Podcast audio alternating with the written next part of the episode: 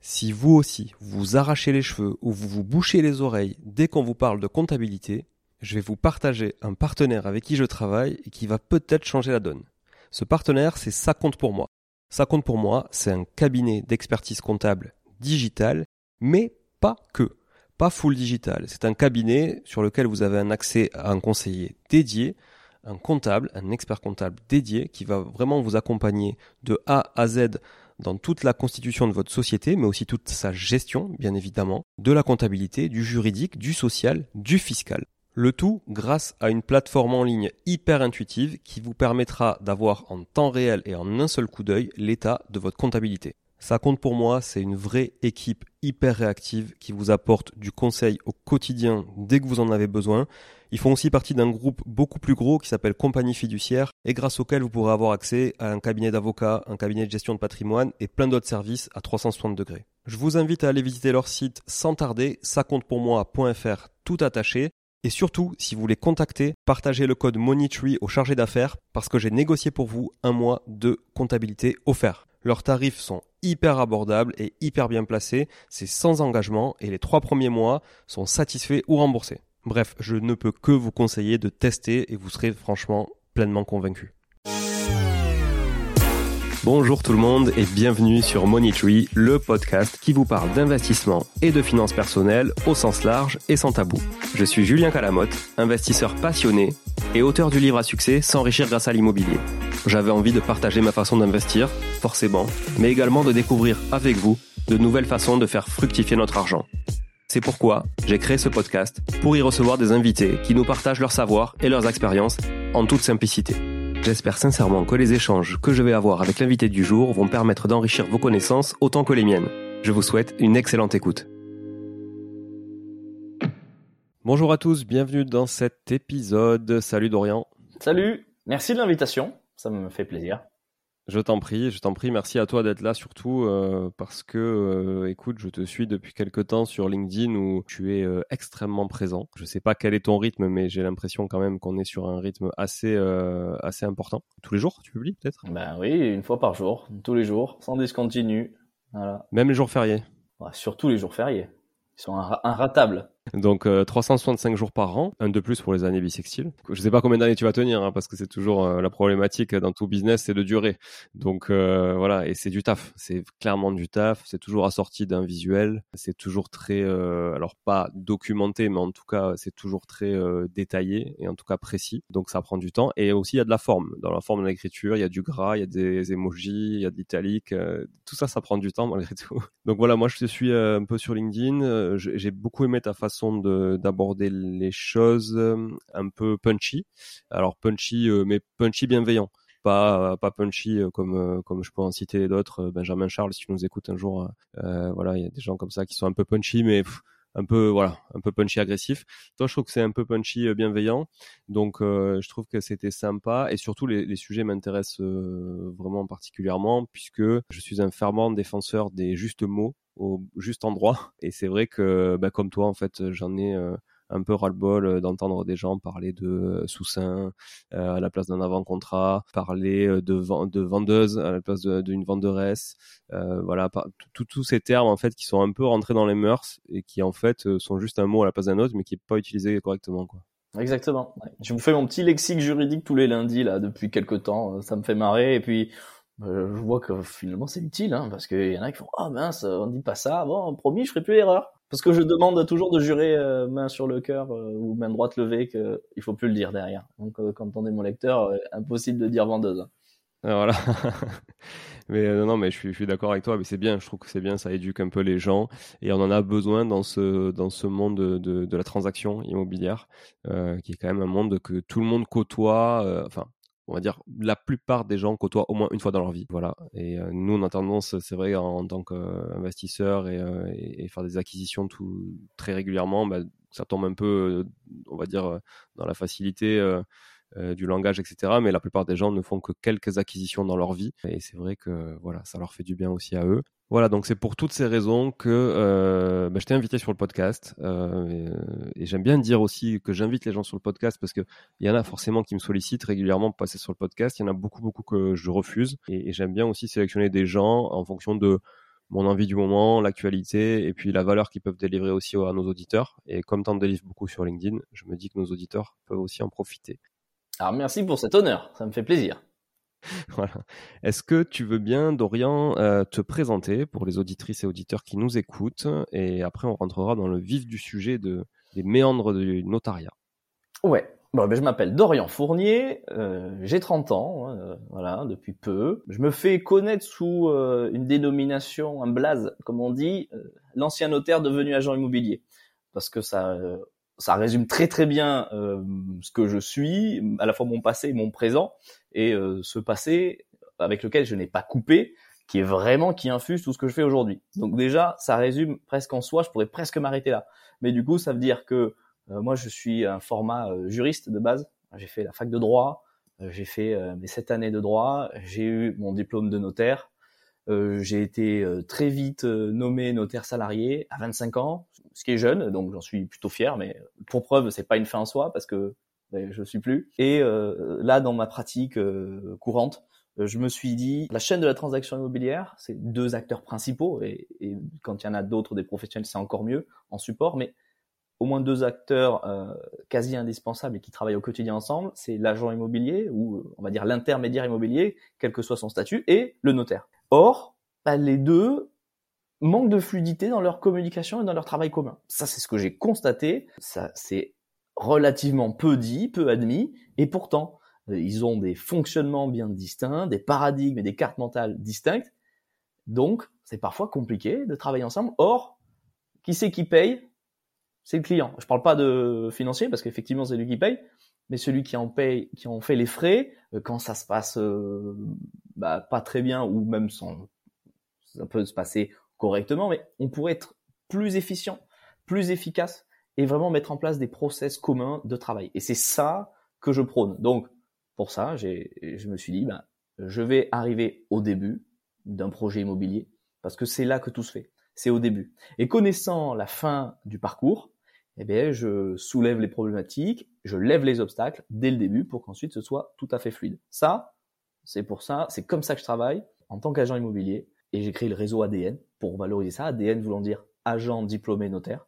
Voilà, comme ça on montre que c'est dans notre ADN justement le notariat et que par ailleurs, ben, sur LinkedIn je parle de ça, mais aussi j'ai vocation de formateur. C'est un bien grand mot, mais j'y tiens finalement parce que euh, je tiens à transmettre ça et que tout le monde puisse en bénéficier. Alors évidemment, c'est pas c'est pas du bénévolat pour autant parce que je sais qu'il y a de la valeur dans ce qu'on a apporté et je dis on parce que je suis pas tout seul dans la démarche finalement et que tout le monde pourrait gagner. Voilà. Et donc voilà, ce sont un peu mes deux casquettes euh, principales. Agent pour savoir dire je le fais moi aussi et ensuite euh, le transmettre très clair. Tu vois, ça me soulève des questions chez moi. La première, euh, les autres, je vais les noter pour pas les oublier.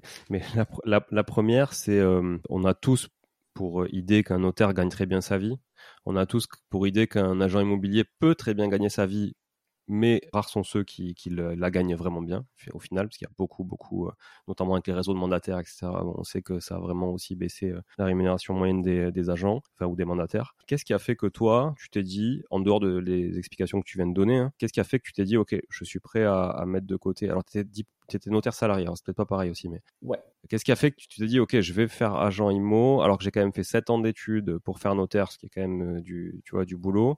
Je pense que, bon, a priori, si tu as été aussi jeune et tout ça salarié, c'est que tu étais compétent dans ton métier. Qu'est-ce qui a fait que tu t'es dit, je vais passer agent IMO plutôt que rester dans le notariat si tôt? Vraiment si tôt? J'ai les réponses à toutes ces questions. Et euh, c'est très clair d'ailleurs. Déjà, pour la petite parenthèse, notaire salarié, c'est le même. Euh, on devient officier public, on est notaire, c'est ce qu'il faut comprendre.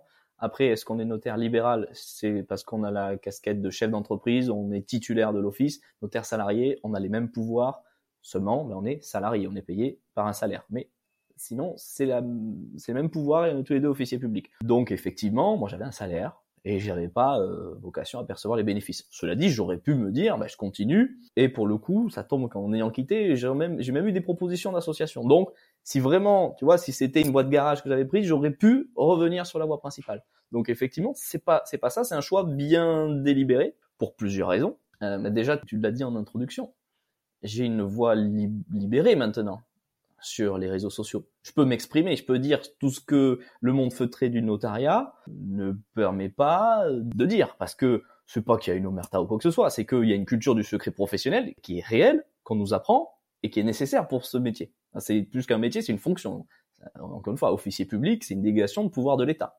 Donc il y a tout, ça qui est sous le sceau du secret professionnel. Et donc par principe, les notaires ne sont pas communicants, sont assez mauvais communicants. Ça, c'est une chose aussi que je tiens aussi à, à, insuffler pour ceux qui peuvent s'en inspirer. Donc, une voie plus libre, donc des mouvements plus libres aussi. Si je veux développer bah, des activités de formation, etc., plus larges, et, et, des, et tout projet autour de l'immobilier, toujours avec un lien, euh, on va dire, euh, avec, bah, avec, le notariat, hein, tout simplement, eh bien, c'est que comme ça. En tout cas, c'est la meilleure façon que j'ai vue pour le faire et pour l'exprimer. Est-ce que je réponds à Ouais, très bien. Non, non, non, mais très bien. En plus, c'est assez compréhensible, effectivement, cette, cette vision des choses. L'autre question qui me venait quand tu t'es présenté, c'est ce réseau ADN, il sévit où? Parce qu'on sait que l'immobilier, c'est très local, hein, donc on est souvent très, très géolocalisé. Tu es où? Alors, moi, je suis à Bordeaux. J'ai mon agence qui a une dénomination autre, euh, limite peu importe. Et pour le réseau ADN, on en a posé, nous en avons posé les bases avec euh, deux associés qui sont en région parisienne. Je dis on en a posé les bases parce qu'au moins ça correspond à la réalité. On n'a pas encore développé. Nous avons essayé dès le début de, de trouver des personnes mais qui ont ce profil, des anciens notaires. Bon, pour la majorité, anciens notaires salariés, parce que de fait, quand on est notaire euh, associé ou libéral, on quitte un peu moins. Il y en a qui le font, mais moins pour devenir euh, agent IMO. Mais en fait, voilà, on a un peu euh, cherché au, niveau national, on en a trouvé, et au stade de développement où on en était, euh, sans notoriété, sans projet, euh, avec un projet réel, un objectif, mais le comment on l'avait pas. Ça, c'était notre problématique. Donc à ce moment-là, on n'était pas suffisamment fédérateur. soit on avait, on, avait en face de nous des anciens notaires devenus agents qui commençaient déjà à bien tourner ou qui avaient une agence qui tournait, ils voyaient pas l'intérêt de se rattacher à une bannière commune. Or, c'était ça, une bannière commune, afficher des valeurs. Soit ils étaient vraiment tout neufs et, en fait ils avaient une difficulté à, se lancer réellement. Et là, c'était plus, ils auraient eu plus de besoins, et je le dis sans jugement de valeur vraiment, parce qu'on passe tous par là. Ils avaient plus besoin d'un mindset différent, passer de, de salarié, du notariat en plus, donc avec euh, un handicap commercial, à ben, entrepreneur, agent immobilier avec les aspects commerciaux qui existent quand même. Et donc là, c'était un, un, parcours qu'on ne pouvait pas leur apporter non plus. Donc on s'est retrouvé entre ces deux extrêmes et on, on c'était un peu, un peu prématuré pour nous. Donc on s'est dit, ok, on, nous sommes trois, dont deux agents, moi à Bordeaux, Mélissa, mon associé, qui est en région parisienne, à Villepinte, à côté de, de l'aéroport Charles de Gaulle. On s'ancre. Je travaille la notoriété aussi, avec du personal branding, parce que de fait, c'est ce qui marche bien. Voilà, parce qu'une marque, on s'y attache de moins en moins. C'est réel, hein. moi le premier. D'ailleurs, tu le vois clairement sur LinkedIn, dès que tu communiques avec une page marque, LinkedIn met pas du tout en avant les pages corporate et met en avant que les pages de, personnes physiques. C'est la folie, ça. Exactement. Exactement. Donc, bah, ouais, finalement, tu as l'explication où nous en sommes. Et je me suis dit, bah, en communiquant, certains viendront euh, peut-être à nous. Et effectivement, il y a quelques personnes qui se disent, ah ouais, je comprends les valeurs, je comprends ce qu'il y a derrière. Il commence à y avoir une notoriété euh, de niche. Donc, ok, ça, m'intéresse, je veux en savoir plus et peut-être vous rejoindre. Et donc là, euh, assez récemment même encore, des personnes qui m'appellent et qui disent ah mais effectivement, euh, je t'avais vu il y a deux ans. Il y en a, je te suis depuis deux ans, mais ça c'est la majorité silencieuse qui d'un coup se révèle à toi. Mais pourquoi tu n'as jamais pris contact? Et donc voilà, des, choses vont se faire, les fils se tendent entre nous et tant mieux. Tant mieux. Mais c'est vrai que c'est long, comme tu dis. D'ailleurs, j'en parlais en introduction. Euh, la plupart des gens qui réussissent dans le business sont ceux qui durent le plus longtemps. Et effectivement, euh, quand quelqu'un t'a vu il y a deux ans et qui se réveille aujourd'hui, si deux ans après toi t'es plus là, c'est mort en fait. Il peut se réveiller, tu seras plus là. Ça se travaille. Ouais, ça se travaille. Bon, intéressant. Merci pour euh, cette présentation. Ce qui serait intéressant maintenant, c'est de... Parce que bon, tu as, quand même une bonne audience hein, sur LinkedIn. Tu as une... 10 000 personnes à peu près qui te suivent. Ça réagit beaucoup. Tes posts sont assez viraux. Euh, tu vois, je, je, trouve que... Alors que je suis très franc avec toi, pour des investisseurs aguerris comme euh, comme moi et les gens que je côtoie, ça peut paraître très basique des fois, tu vois, ce que tu ce que tu partages. Mais en fait, il y a tellement, c'est là que tu te rends compte qu'il y a tellement de gens qui sont à des années-lumière de, de, de tout ce qu'on peut faire au quotidien que c'est intéressant, je trouve, de vulgariser tout ça, comme je disais tout à l'heure. Moi, j'aimerais qu'on revienne sur euh, la relation entre un notaire et un agent immobilier dont tu parlais tout à l'heure. Par exemple, euh, tu vas nous en donner des exemples, mais tu vois, je trouve que je te rejoins, le notaire euh, n'embarque pas assez l'agent immobilier dans le process. L'agent immobilier est souvent beaucoup trop light aussi euh, dans ce qu'il peut apporter, euh, on va dire, dans son intermédiation. Et il y a quelque chose qui, par exemple, est assez frustrant, c'est découvrir, apprendre des choses par soit l'acquéreur que tu représentes ou soit le vendeur que tu représentes, alors que toi-même, tu es intermédiaire et que tu es censé être payé pour faire le job à leur place, tu vois. Et voilà, qu'est-ce que tu peux constater, toi, qu'est-ce que tu as constaté dans ta double vie d'ailleurs, on va dire de problèmes critiques entre les relations notaire, agent, slash acquéreur et vendeur, parce qu'au final, comme tu dis, c'est eux qui trinquent au, milieu. Honnêtement, les, les exemples, mais ils sont infinis. Vraiment, il y a déjà il y a autant de, transactions immobilières qu'il y a de biens, et autant de transactions immobilières qu'il y, a, de vendeurs, et autant de transactions immobilières qu'il y a d'acquéreurs, et autant de transactions immobilières qu'il y a d'intermédiaires. Donc là, le recoupement entre chacun d'eux fait qu'il y a une infinité, littéralement, de possibilités. Et autant de moments où ça peut gripper. De bonne volonté, de bonne foi, ou pas. Donc vraiment, tu vois, rien que quand on pose la base, il y en a plein. Alors, petite parenthèse, j'aime bien faire des parenthèses et des rappels. On dit trop souvent agent immobilier, et même moi je faisais l'erreur en tant que notaire, mais en fait, agent immobilier, c'est une profession réglementée et un titre. Il y a énormément maintenant, ce que tu disais, de réseaux de mandataires, réseau ou pas réseau d'ailleurs. Un mandataire, c'est un agent commercial, ce n'est pas un porteur de la carte T, donc normalement c'est pas un, enfin ce n'est pas un agent immobilier. Je dis pas qu'il ne, ne fera pas un bon travail, mais il, ne peut pas avoir le titre d'agent immobilier. je dis juste parce que c'est même une erreur que, je faisais dans le notariat. Je me permets d'Orient une parenthèse supplémentaire, on va dire décrocher, dans le sens où effectivement, tu dis, ça veut pas dire qu'il fera pas le même boulot, qu'il fera même pas un meilleur boulot que l'agent immobilier. Pourquoi? Parce qu'en fait, c'est extrêmement facile d'avoir une carte T aujourd'hui ou une carte G, parce que c'est pas relatif forcément à une formation dans l'immobilier ou un backup immobilier, parce qu'aujourd'hui, avec un bac plus 3 en commerce, tu peux être agent immobilier sans avoir fait immobilier de ta vie. Donc effectivement, il n'y a pas vraiment de corrélation entre le savoir et euh, le savoir-faire. Exactement. Les conditions d'accès à une carte de transaction ou une carte de gestion, c'est vrai qu'elles sont assez étonnantes. Euh, parce qu'un bac plus 3 en commerce, en éco ou en droit te permet de l'avoir, ou sinon un BTS IMO. Et donc là, sur le, diplôme inférieur, entre guillemets, et encore une fois, pas de jugement de valeur, là, il est spécialisé en IMO, ce qui est absurde sur l'autre, euh, plus euh, de l'expérience, ou alors 10 années d'expérience quand même dans les métiers de l'immobilier qui valident les acquis. Donc moi je préfère encore euh, le 2 et le 3 que le 1. Hein. Je suis d'accord avec toi.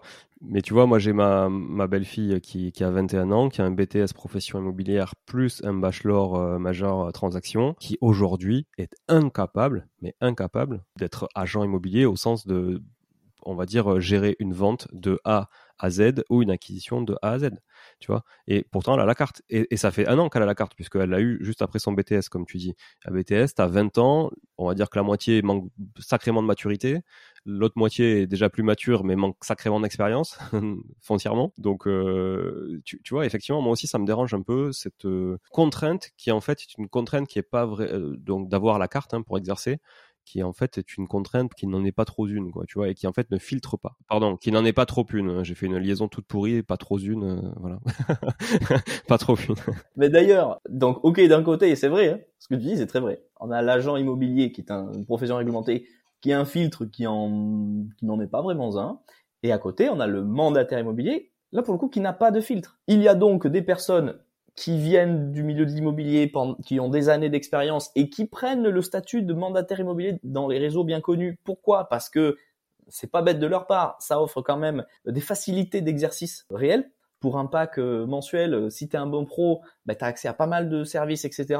Et voilà, tu es, indépendant. Le problème, et ça, ce que je reproche à ces réseaux, c'est leur communication de recrutement. Dire, il y avait une pub qui tournait sur YouTube, elle me faisait péter un câble. Je le dis, hein c'était monsieur qui dit moi avant j'étais salarié, je j'avais pas le temps d'aller chercher mes enfants à l'école à 16 heures et je faisais plus de sport. Maintenant que je suis chez hum, euh, je peux aller chercher mes enfants à l'école, je me suis mis au paddle et c'est super et euh, je suis indépendant. Mais à quel moment ça devrait être ça les arguments pour euh, recruter? Bah non. Moi ça me va pas. C'est passé sous silence le fait que c'est un vrai métier avec une expertise. Les gens on les engage dans l'acquisition dans la vente de leur toit du toit de leurs enfants sur un bien immobilier qui par euh, définition, en tout cas pour la majorité des gens, va représenter 80-90% de leur patrimoine et des centaines de milliers d'euros investis. Ce cocktail-là fait qu'on a une énorme responsabilité morale et humaine en plus d'une responsabilité professionnelle, financière et pénale euh, en fonction de ce qu'on fait. Les gars, à quel moment vous dites c'est ça me permet de, jouer au paddle quoi? Ouais, je suis d'accord avec toi Dorian là-dessus et euh, tu vois c'est fou parce que la coïncidence fait qu'aujourd'hui j'ai un micro orange et je suis habillé en orange, mais euh, j'ai été directeur digital chez Safety au siège social. J'y suis pas resté longtemps parce que donc ils sont venus me chercher euh, parce que j'avais un, pro, un profil très digital plus casquette immobilier. Et en fait, il y avait deux arguments de recrutement. Donc moi j'ai pas de problème à citer les réseaux, hein, parce que voilà, j'ai même testé IAD en tant qu'agenco il y a quelques années, tu vois, pour me familiariser un peu avec le domaine. En fait, il y avait deux arguments de recrutement, c'est liberté, rémunération. C'est les deux trucs qui font rêver les gens en fait. Plus de temps en gagnant plus d'argent. c'est deux promesses fausses alors en plus. Ouais, deux promesses extrêmement vraies pour les très très bons, mais qui in fine n'ont pas forcément besoin finalement, à part comme tu dis d'avoir des outils à moindre coût, pas forcément besoin d'adhérer à un réseau comme ça parce qu'ils sont tellement bons, ils ont tellement leur propre réseau en local déjà qu'en fait ils font le job. À ces gens-là, il en manquerait peut-être juste qu'une carte en fait, tu vois, pour le faire et créer une équipe et développer leur propre équipe et pas juste un système de parrainage à la con où on te fait croire en plus que tu es en train de développer un fonds de commerce que tu vas pouvoir revendre. Bon, j'attends vraiment de voir combien on va valoriser les filleuls d'un parrain chez IAD, quoi. Ça, je ne sais pas dire. Je, je, je peux même pas me prononcer, je n'en sais rien. En termes d'actifs, ça me paraît assez bancal, si tu veux. Donc, euh, enfin, je vois pas comment un expert comptable peut vraiment valoriser un truc comme ça. Et donc, effectivement, j'ai bien vécu le truc. Et sur ce que j'ai bien vécu aussi, c'est 40% de turnover sur les 12 premiers mois. Et pour les raisons qu'on expose là ensemble aussi aujourd'hui, tu vois. Ah, ils se prennent un mur quand ils sont face à la réalité. Mais c'est évident, c'est, c'est, c'est mensonger, c'est, criminel de faire croire que ça y est, nouvelle vie, tu vas prendre une fusée et tu vas te retrouver euh, dans les étoiles euh, dans, dans, dans, six mois, quoi. Dans six mois, tu auras peut-être, si tout tu fais tout très vite et très bien, tu auras peut-être une première rémunération dans six mois. Et encore, même ça, c'est et souvent, la plupart des gens, la plupart des gens qui, alors pas la plupart, mais en tout cas une partie des gens qui adhèrent à ces réseaux-là, comme tu le disais, il y a bon, il y a, il y a, il y a des redevances à payer. Hein, il y a un pack qui s'appelle le pack, mais en fait, bon, c'est normal parce que derrière il y a des coûts de communication, de publicité, etc. Bon, voilà, c'est comme un réseau de franchise. Hein, tu payes des royalties, tu payes pour le marketing, etc. C'est normal entre guillemets économiquement parlant. Par contre, il y a beaucoup de gens qui sont incapables d'avoir six mois d'avance de ce pack en termes d'épargne personnelle et qui se lance quand même là-dedans, comme tu dis, en ayant peut-être au mieux une commission dans, dans, dans 5-6 mois, quoi. Voilà. Mais qui sont même pas capables de payer les euh, 6 mois à 150 euros ou 190 euros, euh, tu vois. Et ça, c'est tu dis comment tu peux te lancer là-dedans dans un truc hyper bancal en matière de rémunération en ayant été bouché la veille et franchement, je pense qu'il y a des bouchers qui peuvent faire d'excellents agents co. Mais après, j'ai rien J'ai pris un exemple au hasard, tu vois, et en te disant, mais de toute façon, j'aurais même pas la trésor pour, pour payer plus de six mois. Donc, si au bout de six mois ça marche pas, ben, j'arrête et je ferai autre chose, quoi. Et la problématique, alors problématique. Certains ont un bon réseau local. On reprend l'artisan du coin, hein, le, le, commerçant du coin. Vraisemblablement qu'il a un beau réseau local. Et donc, il peut activer son réseau. Des gens lui font confiance dans un domaine bizarrement l'humain fonctionne comme ça, il va te faire confiance dans ton nouveau domaine, alors que là il faudrait pas. Et il va faire euh, peut-être deux trois ventes avec peut-être perte et fracas. Ça tombe qu'il y a un notaire qui peut cadrer les choses, mais ça risque d'être compliqué parce que rattraper des trucs, je, pour l'avoir vécu euh, des, des, des, dizaines et voire des centaines de fois, c'est personne n'est jamais à l'aise avec la situation. Et donc bon an mal an, il y en a qui font leur truc et qui partent après parce que bah ouais, je pensais pas que c'était ça, je pensais pas qu'il y avait autant d'investissements euh, personnels. Ah ben en fait, il y a plein de trucs juridiques. Ah oui oui, c'est la vente la plus juridique qu'on trouve dans notre système. Hein. Vendre une voiture, c'est moins juridique. Enfin, voilà. Même des actions, ça s'achète sur des applis. Bien immobilier, bah non. Il y a vraiment des, des risques réels en plus. Ouais, je suis d'accord. C'est un vrai nom, mais c'est un vrai métier comme tu dis. Et voilà. Donc du coup, pour en revenir aux relations, parce que tu vois, on, s'était dit avant l'épisode que de toute façon, ça serait décousu parce que c'est comme ça. bon, ça va. On recoue derrière. Hein. Ouais, c'est ça. Voilà, tout, tout se refait. Les relations, du coup, revenons aux relations entre ce notaire et cet agent commercial, parce que c'est parti de là pour la majorité, finalement, agent co plus qu'agent IMO, parce que on va dire qu'un agent IMO délègue à plus d'agents co. Donc, on a plus d'agents co que d'agents IMO au final sur le terrain. Comment ça se passe de manière générale et qu'est-ce que tu as pu constater, même si tu me disais que tu avais des milliers d'exemples? Ouais, alors, on va commencer par la médiane. Le truc qui se passe. Ça veut pas dire que ça se passe mal, mais ça pourrait vraiment se passer mieux. Le notaire, déjà, il arrive un peu tard hein, dans l'opération. Il arrive, globalement, quand euh, on va rester sur les mandataires, parce que les agents immobiliers peuvent rédiger leur compromis. Donc le mandataire ne le fait pas. Il adresse au notaire un dossier, au notaire choisi par euh, le vendeur et ou l'acquéreur, ou, chacun des deux. Il envoie un dossier disant, ben voilà, monsieur et madame ou telle personne vend ce bien au profit de tel acquéreur que j'ai trouvé, pour lequel j'ai négocié la transaction, moyennant tel prix, il y a des honoraires de transaction de temps, et déjà ça, rien que ça, on n'est pas sûr de l'info. Souvent, on n'est pas sûr de l'info et ça paraît bizarre. Hein. mais est-ce que c'est charge vendeur? Est-ce que c'est charge acquéreur? Honoraire compris, mais charge vendeur, charge acquéreur? Déjà, il y en a beaucoup. Il y a des flottements là. Donc rien que sur ça, avec le premier mail d'info, parce que tout se fait par mail, c'est logique, hein, c'est bien, c'est un écrit euh, instantané. Déjà, il y a souvent des flous, trop souvent des flous. Certains nous envoient une fiche détaillée, déjà, avec les identités, etc.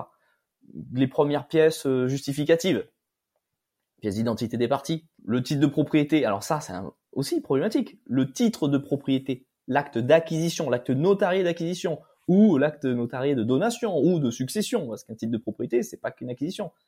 Mais ça, on l'avait pas systématiquement, et très souvent, trop souvent, hein, c'est pas la majorité, mais vraiment une, une, vraie part. Hein. C'est pas c'est pas anodin. Seulement une attestation du notaire sur euh, deux pages, trois pages. Parce que c'est plus léger. C'est plus léger, mais ça dit rien surtout. C'est tellement léger que ça dit pas grand chose. Oui, ça dit le, prix, le bien, les parties.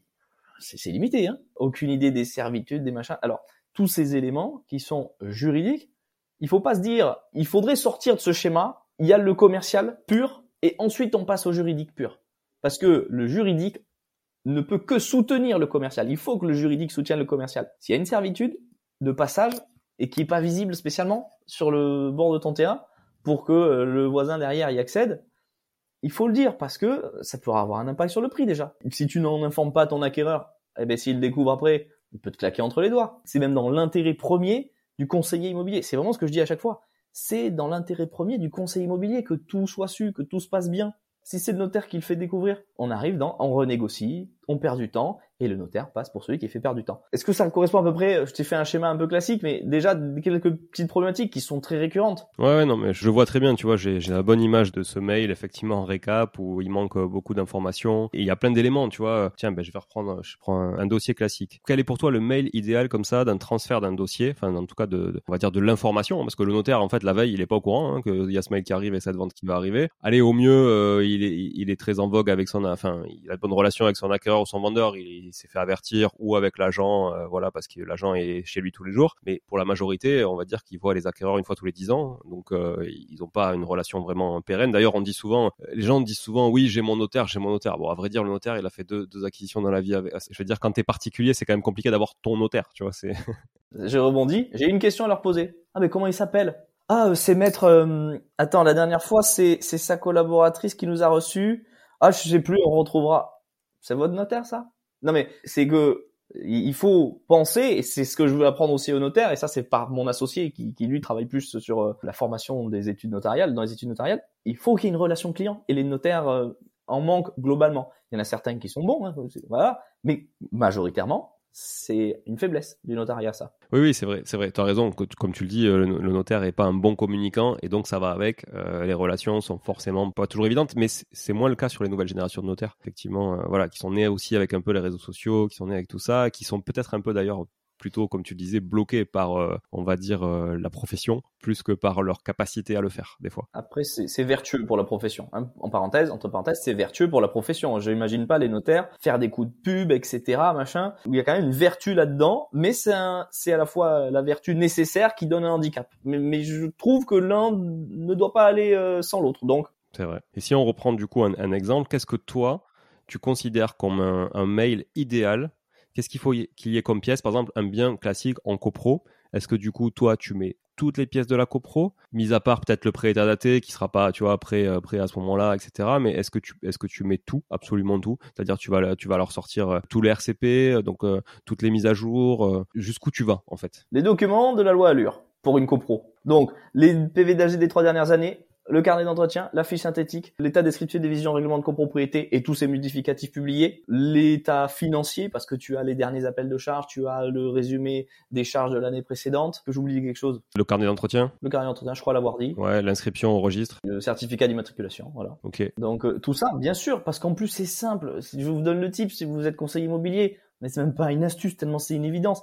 Les syndics ont un extranet, ils sont obligés maintenant de mettre tous ces documents tu vois avec ton client, soit il te donne ses codes et ses identifiants, soit tu lui dis d'y accéder grâce à son code et ses identifiants et de te sortir cette liste de documents. Simple, c'est fait une fois. Je veux dire, c'est même pas sorcier quoi. Donc pour une copro, il, faut, il faudrait qu'il y ait tout ça. Mais après, il faut toujours le titre de propriété, hyper important, les pièces d'identité, les justificatifs d'identité des parties, le dossier de diagnostic technique complet, à jour, les pièces non périmées, avec les, les, les diagnostics non, périmés, en fonction des années, etc.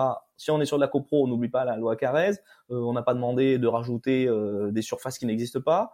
Le diagnostiqueur, on l'a laissé en indépendance faire son travail correctement. Diagnostic de performance énergétique à jour de, de juillet 2021. Quoi d'autre? Déjà, c'est pas mal. Et avec des informations spécifiques euh, négociées entre les parties. Taxe foncière aussi? Ouais, oui, taxe foncière. Euh, tu vois, je te le cite comme ça, mais taxe foncière évidemment. Tout ce qui est charge de copropriété, je t'en ai parlé. Mais il faut les éléments financiers aussi. Hein. Voilà, le prix qui a été négocié. Est-ce qu'un dépôt de garantie a été euh, décidé entre les parties? L'usage 5% ou autre chose? Ça, je l'avais très rarement. Alors que sinon, on appelle l'acquéreur. Est-ce que vous avez prévu de déposer de l'argent? Est-ce que vous avez les moyens? Ah ben non, moi je fais un prêt à bon 100%, ça devient illusoire maintenant, mais remonte à une époque aussi où euh, les prêts étaient à quasiment moins d'un pour cent.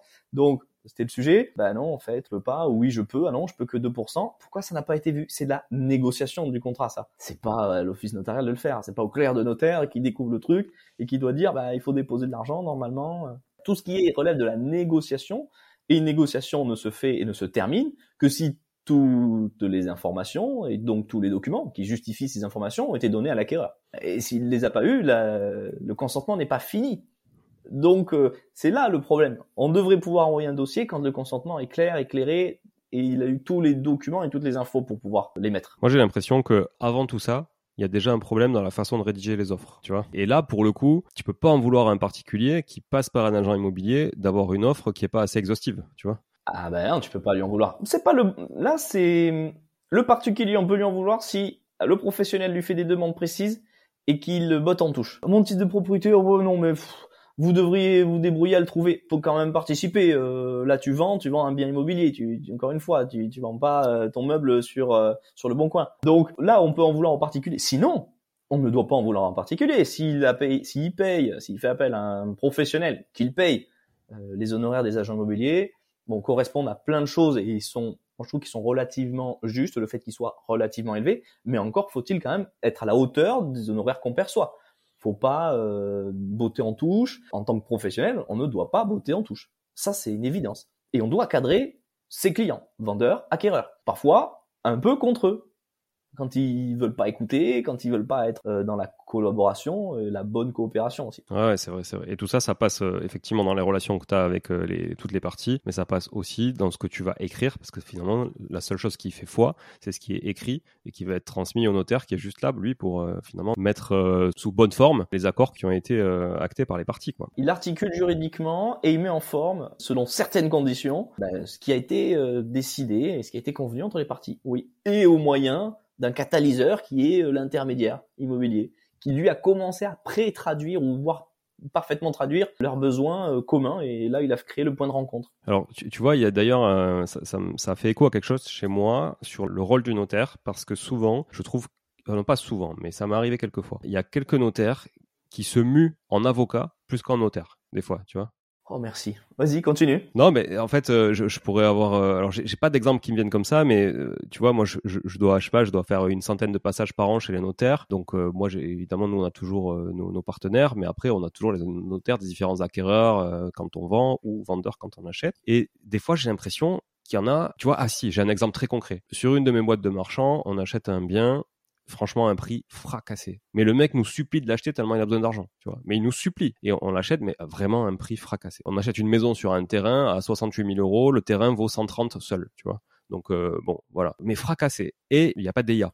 Donc en plus, la mairie ne peut même pas euh, venir nous, nous squeezer. D'accord. Il n'y a pas de droit de préemption urbain sur, sur la commune. Voilà. Donc, du coup, la notaire du vendeur dit non, il ne signera pas, c'est pas assez cher. Mais de, de quoi je me mêle? Enfin, et son, son, son client qu'on nous on appelle, parce qu'on avait, on l'avait en direct, dit bah si si si si, moi je veux signer le plus vite possible, euh, voilà, il faut que, faut que ça aille vite et tout. Et on pose la question, moi je dis à notre notaire, je lui dis pose la question au notaire vendeur de savoir si elle a posé la question à son client. Mais même pas. En fait, elle n'a même pas échangé avec son client. Elle a décrété que c'était trop cher, donc elle a dit non, il ne signera pas, c'est trop cher. Trop peu cher, ouais. Trop peu cher. Mais oui, trop peu cher. Donc euh, voilà. Et donc après, je te laisserai réagir là-dessus. Pour finir, la même. Donc on dit au, au vendeur, on dit, bah, écoute, si tu veux que ça aille plus vite, prends le même notaire que nous ça ira plus vite et il y aura pas de, de guéguerre. Il dit ok, moi je suis, allez, on y va, on est partant. De toute façon, on a l'accord, on a le prix, on a tout, on a les, délais, on avait tout. Non, il n'y a pas de conditions de financement ni rien, on y va. Et là, elle dit ah ben non non, finalement c'est bon. Enfin tu vois, donc elle s'adoucit et puis elle garde le, dossier chez elle. Le jour de la signature, euh, le mec avait pas de sous pour payer les diags. Donc si tu veux, on avait les diags, spécimens, machin, parce que c'était pas, c'était pas payé. Donc nous, qu'est-ce qu'on fait? On règle les diags à sa place en mettant une clause qui dit que ça sera déduit du prix de vente. Ok, enfin, qui sera, ça sera dans, dans les prorata, grosso modo, on, il nous devra un peu de sous. Voilà. Et là, elle dit, non mais attendez, euh, franchement, euh, déjà au prix où vous achetez, euh, vous auriez pu, vous auriez pu le prendre pour vous. Mais j'avais envie de lui dire, mais à, à quel moment toi tes émoluments tu les prends pour toi en fait, tu vois, euh, et tu les fais pas payer à ton client qui est soi-disant dans le besoin. Et ça, bon, c'est un exemple qui- récent qui m'est qui m'est arrivé, mais il y en a d'autres. C'est quoi ton ton retour là-dessus? Parce que t'avais- T'avais l'air assez euh, du même avis. C'est vraiment drôle que tu abordes ce sujet parce qu'il est jamais abordé. Alors que moi j'ai une conviction, c'est de dire, alors, le notaire et l'avocat. Encore une fois, un tabou que moi je, m'en fous, je le brise. Bah, les deux professions ont des paradigmes encore une fois tellement différents que souvent ils se comprennent pas et euh, parfois il y a une guéguerre euh, douce, mais il y a une guéguerre quand même. Alors, pourtant on a un même euh, background initial et après ça commence à diverger parce que le notaire c'est le, le juge de l'amiable, on appelle, hein. pas, pas juge évidemment, mais juge de l'amiable. L'avocat, de fait, c'est l'homme d'une partie, Ah, l'homme ou la femme, hein, l'humain, le professionnel d'une partie, avec un point de vue judiciaire, un point de vue contradictoire. Quelqu'un s'oppose à quelqu'un d'autre. Le notaire, étant le juge de la même, il est au milieu. C'est l'homme du contrat, le notaire, pas l'homme d'une partie. Donc c'est travestir le rôle du notaire qu'on nous a inculqué. En fait, il faut admettre que euh, la fac de droit et l'enseignement qu'on reçoit, ça nous cadre, ça nous met dans des cases, on a un formatage. Ok? Moi, petit à petit, là, ça commence à vraiment être bien fait, mais je casse. J'ai cassé ce formatage, je le garde, ok, mais malléable. Euh, je vais pas faire n'importe quoi, mais au moins je me rends compte qu'il y a des choses dans lesquelles j'étais formaté. Bref, on n'a pas ce même formatage, et le notaire lui demandait de plus en plus, parce qu'il y a eu un- une grande euh, communication des notaires, je ne comprends toujours pas pourquoi. Je m'en suis pas ouvert à, à qui que ce soit pour l'instant. Je comprends pas pourquoi les notaires ont autant valorisé le fait d'avoir deux notaires. Effectivement, c'est le même prix. Ils se partagent les émoluments. Mais pourquoi le mettre en avant? Alors que les notaires, par principe, sont un professionnel du contrat neutre, qui est censé être neutre, et non euh, professionnel qui défend une partie. Donc si on leur demande d'endosser un rôle qui n'est pas le leur structurellement et culturellement, ils le font mal. Ils le font de façon euh, déplacée, comme toi, pas au bon endroit, pas au bon moment, alors qu'ils ne devraient pas le faire. Même avec deux notaires, c'est pas trop censé être deux notaires pour chaque partie, c'est deux notaires pour un contrat. Et en plus, là où elle était, euh, elle a mal perçu sa mission, c'est qu'il y a bien une seule chose sur laquelle le devoir d'information, l'obligation d'information qui résulte du code civil ne porte pas, il y a bien une chose sur laquelle elle ne porte pas, c'est sur le prix. C'est la seule chose sur laquelle le devoir d'information n'est pas à donner. Mais tout le reste, oui.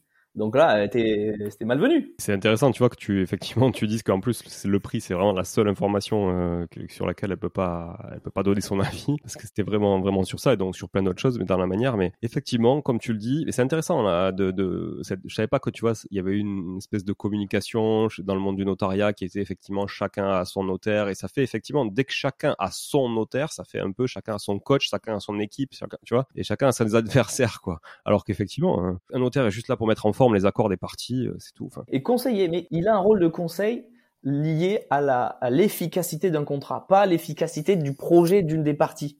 Il faut que les deux projets s'entremêlent. C'est que comme ça, ça c'est la culture pure du notariat. Et là, pour moi, ça se délite à coup de bah, mon notaire. Voilà.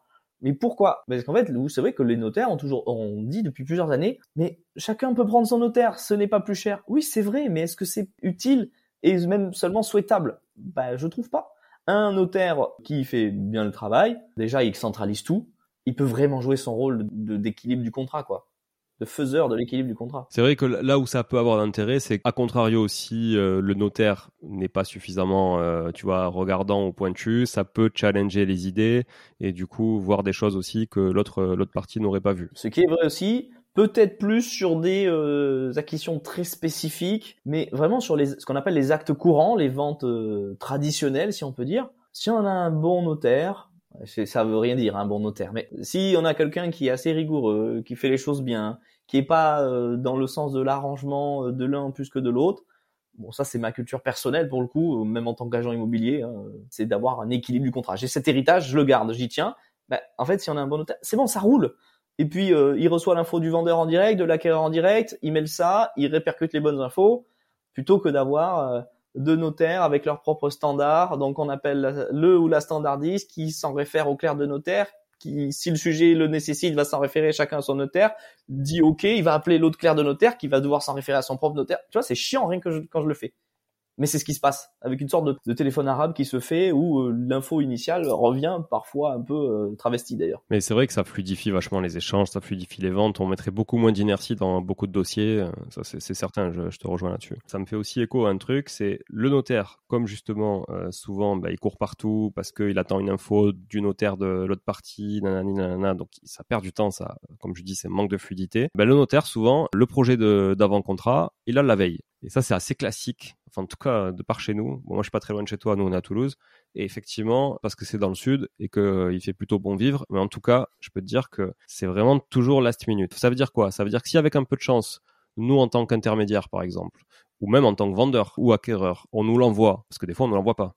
D'ailleurs, on l'envoie quasiment rarement, quasiment jamais, aux enfin très rarement aux agents immobiliers. On va dire que là on n'est pas intermédiaire, on est acquéreur ou vendeur. Au mieux si on l'a, on l'a la veille. Mais à quel moment, en ayant un truc la veille, peut-être qu'on n'a pas la bonne passante, tu vois, pour, euh, pour aller regarder, lire, relire un truc de 40 pages. Bon, même si on peut aller faire des raccourcis, hein, voilà. Mais tu vois, toi, tu penses que c'est important d'avoir les projets en amont, à la fois pour l'acquéreur ou le vendeur si tu es plutôt averti ou l'intermédiaire si tu es moins averti et que tu es accompagné. Est-ce que tu penses que ça a du sens? Et si oui, combien de jours avant il faudrait l'avoir? Ta question, elle est presque rhétorique. Tu connais ma réponse. Oui, je la connais. C'est oui, évidemment qu'il faut que ce soit en amont, 24 euh, heures avant. Et encore, mais je vais te dire, je travaillais de cette façon mais pas par choix, par surcharge de travail euh, systémique. Le notariat est organisé pour être en surchauffe constante. Et dès qu'il y a un peu moins, mais je, encore une fois, je mets des, pieds dans des coups de pied d'un fourmilière, m'en fous. Actuellement, le marché de l'immobilier baisse en volume de transactions, un peu en prix. De fait, ben là, il y a quelques licenciements économiques qui ont des faits et qui sont en train de se faire. Alors que déjà, c'est c'est presque en sous-effectif. Déjà, ça, c'est lunaire. Mais ok, ça fonctionne comme ça. Donc de fait, il peut pas y avoir un bon service client. Un bon service client passe par une bonne communication. Une bonne communication passe par laisser un temps de réponse à son client sur des projets que l'on rédige. Mais donc il faudrait que ce soit, allez, vraiment au moins 72 heures avant pour pas être trop exigeant. Mais si on pouvait avoir une petite semaine avant, ce serait pas mal. Après, ça laisse le temps de faire une navette ou deux, se dire bah non là, regardez sur mon prénom, euh, il manque ça ou euh, là, ben, la clause c'est pas tout à fait comme ça qu'on l'avait envisagé. Euh, est-ce que vous pouvez amender ça? Ok. Donc une petite navette et euh, globalement 48 heures avant ou 24 heures avant, on a un truc sur lequel tout le monde est ok. Et en fait, le rendez-vous de signature de l'acte n'est qu'une formalité. Pour un avant-contrat, le notaire va dire, ben voilà comment ça va se passer, etc. C'est plus, viens, on fait ensemble la chronologie, vous allez devoir demander le prêt dans tel délai, etc. Plus que euh, l'accord tel qu'il est fait, parce que tout le monde l'a vu, tout le monde l'a lu, et tout le monde s'est mis d'accord. Donc, et ça, c'est des choses que l'on voudrait aussi euh, transmettre, que l'on veut transmettre et que l'on transmet. Encore une fois, je te parlais rapidement de mon associé. En deux mots, lui, il a exercé pendant dix ans dans le 92 et euh, c'est un, un, fou de l'optimisation. Un fou de l'optimisation, mais vraiment un point inimaginable. C'est pour ça que j'en ai fait mon associé. Et lui, il a développé une méthode de travail dans les études, dans les études dans lesquelles il bossait. Mais vraiment, ça permettait de faire des résultats de fou, une organisation qu'on ne voit nulle part ailleurs. Et ça, on veut la transmettre. Depuis cet été, je le pousse à, euh, à transmettre ça. Et donc, d'en faire un, un, réel euh, business. Hein, au sens, moi, j'ai pas de problème avec ça, de dire, mais on vous vend une prestation, mais vous allez, ça va être le jour et la nuit pour vous. Et c'est vrai qu'il a soulevé des façons de faire classiques. Et c'est vrai quand il me dit, on pourrait faire ça, enfin, je l'ai fait, donc on pourrait le faire. Je dis, mais oui, c'est une évidence. Pourquoi on fait pas ça? Et ça passe aussi, euh, comment s'organiser pour être en mesure de produire les projets d'actes dix jours avant et les avoir envoyés aux, clients. Et ça évite tellement de problèmes et ton agenda se, se décharge parce que tes rendez-vous, ils font une heure et vraiment pas plus. Dans toutes les entreprises, hein, il y a comme ça des besoins organisationnels, il y a des consultants en organisation, il y a, voilà, comme tu dis, j'ai l'impression que c'est de ça que tu parles, hein, ton associé, il pourrait être consultant en organisation, du coup, euh, pour les études notariales. Donc, euh, ok. Alors, d'ailleurs, tiens, et je, dis études notariales, bon, pour moi, c'est un réflexe, mais pour beaucoup, il y en a qui vont appeler ça cabinet. C'est quoi la différence entre un cabinet et une étude, du coup, dans le monde du droit? C'est juste que tu l'as vu sur un de mes postes, c'est pour ça que tu me le dis, ou c'est parce que ça te vient? Sûrement, j'ai dû le voir passer dans un de tes postes, mais c'est vrai que j'entends des gens euh, mélanger euh, cabinet euh. Alors, c'est d'usage, on dit un office. C'est celui qui accueille un office notarial. Donc, des offices notariaux au masculin. C'est un peu moche, mais c'est comme ça. Donc, un office, celui qui accueille, c'est le lieu de travail d'un officier public. Donc, huissier, maintenant devenu commissaire de justice, avec les commissaires-priseurs, notaire, je crois qu'il y a les, greffiers, les greffiers euh, des tribunaux de commerce qu'on appelle aussi maîtres, et peut-être les mandataires judiciaires euh, liquidateur, mandataire liquidateur. Voilà, je crois que c'est ceux-là qui sont officiers publics, on appelle maître. C'est pas parce qu'on appelle maître que tu es officier public, parce que de fait les avocats c'est pas le cas. Et donc les avocats, ils ont un cabinet, tout comme un cabinet médical, etc. Donc c'est ça. Bon, euh, c'est culturel, c'est historique. Et donc office et études, c'est la même chose? Oui, et études, c'est la même chose. Là, j'avoue que je ne sais pas trop pourquoi on dit office et études, mais en tout cas, et une étude du coup, une étude notariale. Et on ne dit pas étude pour un pour un avocat. Encore une fois, c'est cabinet. Euh. Mais cabinet de notaire, ça n'existe pas. Bah oui, oui, non. Ouais, j'avais fait un poste au chiotte le cabinet. Ah ouais, au chiotte le cabinet. Alors ça me parle, ça. Doit... Mais oui, oui, non, cabinet euh, avocat, euh, cabinet de, de podologie aussi. Oui, oui. Les médecins, la médecine, c'est cabinet également. cabinet d'archi aussi. Non, cabinet d'architecture? Bureau. Ouais, bureau, bureau d'études. Ouais, bureau, études, je sais pas. tu vois, là, encore une fois, bon, j'ai voulu euh, ouvrir le, je sais pas, tu vois, je, préfère parler de ce que je sais, c'est mon domaine. Après, bah, les archives, vous nous direz comment on dit. Euh. voilà, c'est ça. S'il y a des archives qui nous écoutent, euh, envoyez-nous des petits messages sur, sur Insta ou sur LinkedIn, ça nous fera plaisir. Sur le post de l'épisode. Ok, bah écoute, on a balayé quand même pas mal de choses. voilà, bon, c'était noté des points, mais écoute, il y, en a plein qu'on n'a pas abordé, mais qu'est-ce qu'on pourrait se dire pour conclure, tu vois, cet épisode sur cette relation qui a été finalement le, le cœur du sujet aujourd'hui entre le notaire et l'agent IMO Ce que j'ai envie de dire, c'est, alors, je vais volontairement utiliser un mot qui revient, une expression qui revient souvent, même si je la trouve pas très juste dans son sens. C'est que chacun des professionnels reste à sa place. ça fait un peu barrage, mais non, qui connaissent les limites de son intervention et qu'il sache à quel moment il doit transmettre à l'autre et là travailler ensemble. Mais chacun dans une limite bien définie. Par exemple, celle que pour laquelle je plaide, c'est l'agent immobilier, même celui qui a la compétence et la possibilité euh, juridique de rédiger les compromis, il faudrait pas qu'il fasse. Il faudrait que ce soit au notaire. Qui de mieux qu'un juriste, un rédacteur d'actes pour le faire? Il n'y a pas mieux. Cet temps d'études de droit, c'est fait pour ça. Donc, on lui laisse. Mais par contre, on le met dans les meilleures conditions pour qu'il puisse le rédiger. C'est-à-dire lui faire remonter tous les éléments du terrain et tous les éléments de négociation. Et ce que je vais rajouter, au contraire, pour moi, les offices notariaux, les études notariales, les notaires euh, ne devraient pas avoir de service négociation immobilière, à mon sens. C'est vrai, on n'a pas parlé de ça, mais c'est vrai qu'il y en a. Il y en a ah il y en a pas mal. Les Bretons, par exemple, historiquement, quasiment tous les notaires bretons un service de négociation. Et là, ils ont quoi du coup? Qui a la carte? Ils ont un agent IMO en interne? C'est pas une carte puisque le notaire a, il n'est pas soumis à la loi au gay, il est soumis à, la, la, réglementation notariale. Il a moins de possibilités. Il peut pas faire de pub, il peut pas, il peut pas avoir de vitrine sur la rue, etc. Donc c'est encore une fois une façon de travailler avec handicap, mais autant ne pas le faire parce que soit on a des gens vraiment issus du notariat qui ont pas la fibre. Il faut une fibre commerçante, je, je dis pour être agent pour moi, pas commercial. Tu vois, je sais pas si tu fais la distinction. Ouais, bien sûr, bien sûr, totalement. Parce que le notaire n'est pas nécessairement. Donc soit on a quelqu'un qui sort du notariat et qui reste dans ce carcan et du coup c'est pas convenable, ça, moi je trouve ça pas ça convenable. Soit ils prennent des gens sortis des agences avec peut-être les mêmes biais et d'ailleurs ne connaissant pas leur travail, leur méthode, le notaire ne sait pas trop comment l'encadrer, donc il le laisse travailler à sa façon. Tu vois, dans les deux cas c'est pas satisfaisant. Donc, autant laisser à des bonnes agences le travail d'agent, à des bons notaires le travail notaire. Au moins, en plus, on se focus sur ce qu'on sait faire, l'un et l'autre, et on travaille super bien ensemble. On met en place des process pour connecter, pour faire du plug and play. Voilà. Moi, je veux finir sur ça. Main dans la main, très bien. Bonne conclusion. Moi, j'ai une question euh, d'Orient pour finir. Ça te prend combien de temps de faire toutes ces photos euh, de toi euh, pour illustrer les posts LinkedIn? Encore une fois, une petite astuce, c'est gratos. C'est un hasard si j'ai cette banque de photos. En fait, j'ai une banque de photos de moi qui vient d'une seule et même vidéo. J'avais tourné une vidéo que j'ai jamais sortie parce que le thème, bon, c'était un truc d'actualité et c'est pas sorti. Et j'avais mis pause à un moment, un moment et j'avais vu j'avais fait une tête qui me faisait marrer, assez expressive. Et en fait, je me rends compte que quand je parle, quand je fais une vidéo, je fais vachement de tronches incroyables, improbables, du positif au négatif dans mes expressions faciales. Je me suis dit, bon allez, je vais mettre pause à chaque fois, je vais faire, je vais les capturer et je vais me faire une banque d'images. Et je m'en sers depuis, euh, ça fait 11 mois que je me sers de, 10 mois que je me sers de cette banque d'images pour les détourer et pour faire mes illustrations. Bah, en tout cas, c'est chouette, ça rend bien, ça rend bien, très bien. Ça fait authentique. Bah voilà, bah, je te remercie. Mais c'était, en plus, j'ai pas dit, voilà, c'était pas je prends mon appareil, allez, je fais telle tête, je fais telle tête. Vraiment, c'était au cours d'une vidéo. Donc, c'était naturel. Et j'ai réussi à capturer comme ça. Et c'est comme ça que j'ai eu ce truc bah, qui, rend authentique, comme tu dis. Et voilà, moi, je me fais marrer. Moi, je m'amuse à faire mes montages, hein, j'avoue. Un vrai YouTuber. bah ouais, c'est ça. Les YouTubeurs, ils prennent leurs photos de la vidéo et ils font que ça. Donc, euh, Non, mais c'est vrai qu'on peut aujourd'hui extraire facilement des, des, photos d'une vidéo, clairement. Ah oui, c'est ça. Petite astuce, hein, faites ça. Hein. Bah ouais. Ça marche bien. Après, il faut pas avoir peur de se mettre en scène. Hein. Je fais des têtes improbables hein, sur mes posts, mais. Et oui, il faut être décomplexé avec ça. Bah oui.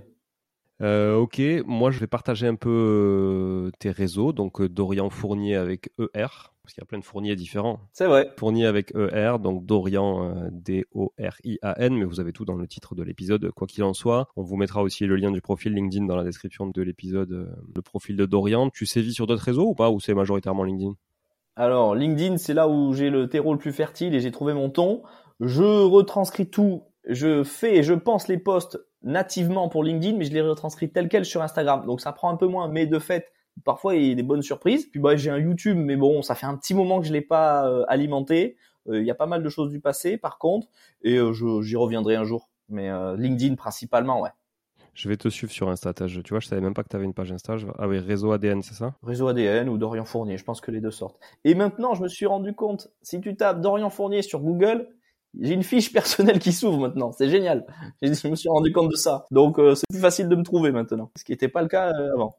Dorian Fournier sur Google et puis en fonction des réseaux que vous utilisez, vous pourrez le suivre et vous verrez, euh, franchement, ça vaut le, le détour. C'est vraiment, euh, comme on le disait, euh, authentique. Mais en plus d'être authentique, c'est surtout utile parce que sur LinkedIn, il y a quand même beaucoup, beaucoup, beaucoup de bullshit. Donc voilà, il faut faire le tri. Mais en tout cas, gardez, vous pouvez, c'est quoi, c'est la cloche, je sais pas, activer les notifications en tout cas, ou pour que les posts LinkedIn remontent de Dorian. Je pense que ça, ça vous fera pas de mal en tout cas à tous les auditrices et auditeurs qui nous écoutaient. Voilà, merci encore Dorian de pour euh, ta disponibilité. Un grand merci à toi.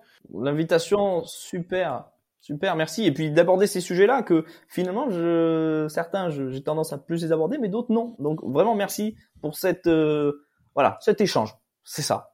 Bah, vraiment un plaisir partagé. Et puis merci à tous les auditeurs, toutes les auditrices aussi d'être là, plus nombreuses et nombreux chaque semaine à nous écouter. Donc euh, c'est grâce à vous, vous le savez, à chaque fois je vous le répète, mais c'est important euh, de vous donner du feedback. C'est grâce à vous que ce podcast peut exister, continue d'exister. Et surtout, c'est grâce à vous que je me motive à enregistrer des épisodes hyper quali comme aujourd'hui avec euh, Dorian. Enfin, j'essaie de le juger moi-même, c'est toujours un peu compliqué, mais j'ai l'impression qu'en tout cas, je, je, juge la qualité des propos de Dorian. Et aujourd'hui, j'ai trouvé que l'épisode était très qualitatif comme toujours évidemment. Mais euh, merci beaucoup d'être là. Partagez cet épisode autour de vous, non seulement pour faire connaître Dorian au plus grand nombre, parce que voilà, je pense que encore une fois, elle peut délivrer beaucoup de valeur, mais aussi pour faire connaître le podcast et puis euh, partager un peu de savoir autour. Vous êtes nos plus grands ambassadeurs, donc et ambassadrices, je dis toujours. Euh, on a 25% de filles, tu vois, qui nous écoutent, filles, femmes qui nous écoutent. C'est pas assez, c'est pas mal, mais c'est pas, c'est pas suffisant, ouais. Voilà. Donc les filles, vous êtes finalement 25%, donc une auditrice sur quatre auditeurs, parce que vous savez que le masculin l'emporte malheureusement, c'est comme ça. Mais si vous arrivez à la majorité, eh ben, on pourra dire auditrice en majorité. Il faudra le fêter. Et je vous invite, moi aussi, en tant que créateur de contenu, je sais combien c'est important, donc j'en rajoute une couche, Julien. Si vous appréciez le contenu que Julien vous partage, mais vous le partagez avec vos amis qui pourraient être intéressés, vous likez, vous mettez un nombre d'étoiles infini, voilà, ça s'arrête à 5 malheureusement. Mais voilà, montrez-le. Soyez pas la majorité silencieuse qui fait que ça décourage certains créateurs qui ont des super choses à dire et des super choses à partager. Voilà. Je suis parfaitement d'accord et merci beaucoup pour euh, cette propagande euh, en publicité en tout cas. Merci Dorian et euh, voilà encouragement. Non non mais c'est très très sympa de ta part. Donc écoutez les bons conseils de Dorian du début de l'épisode jusqu'à la fin et je vous dis à bientôt pour un prochain épisode. Ciao ciao. Bon, si vous êtes là, c'est que vous avez écouté jusqu'au bout et a priori, l'épisode vous a plu. Si c'est bien le cas, n'hésitez pas à le partager autour de vous. Notez ce podcast sur Apple Podcast et Spotify en laissant un commentaire 5 étoiles. Je ne vous le répéterai jamais assez, mais c'est grâce à vous que ce podcast vit aujourd'hui et peut continuer de vivre en vous proposant un contenu toujours plus qualitatif. Merci encore. Je vous retrouve très vite sur un nouvel épisode de Money Tree. En attendant, je vous souhaite la meilleure des réussites dans vos projets et un bon enrichissement. À très bientôt.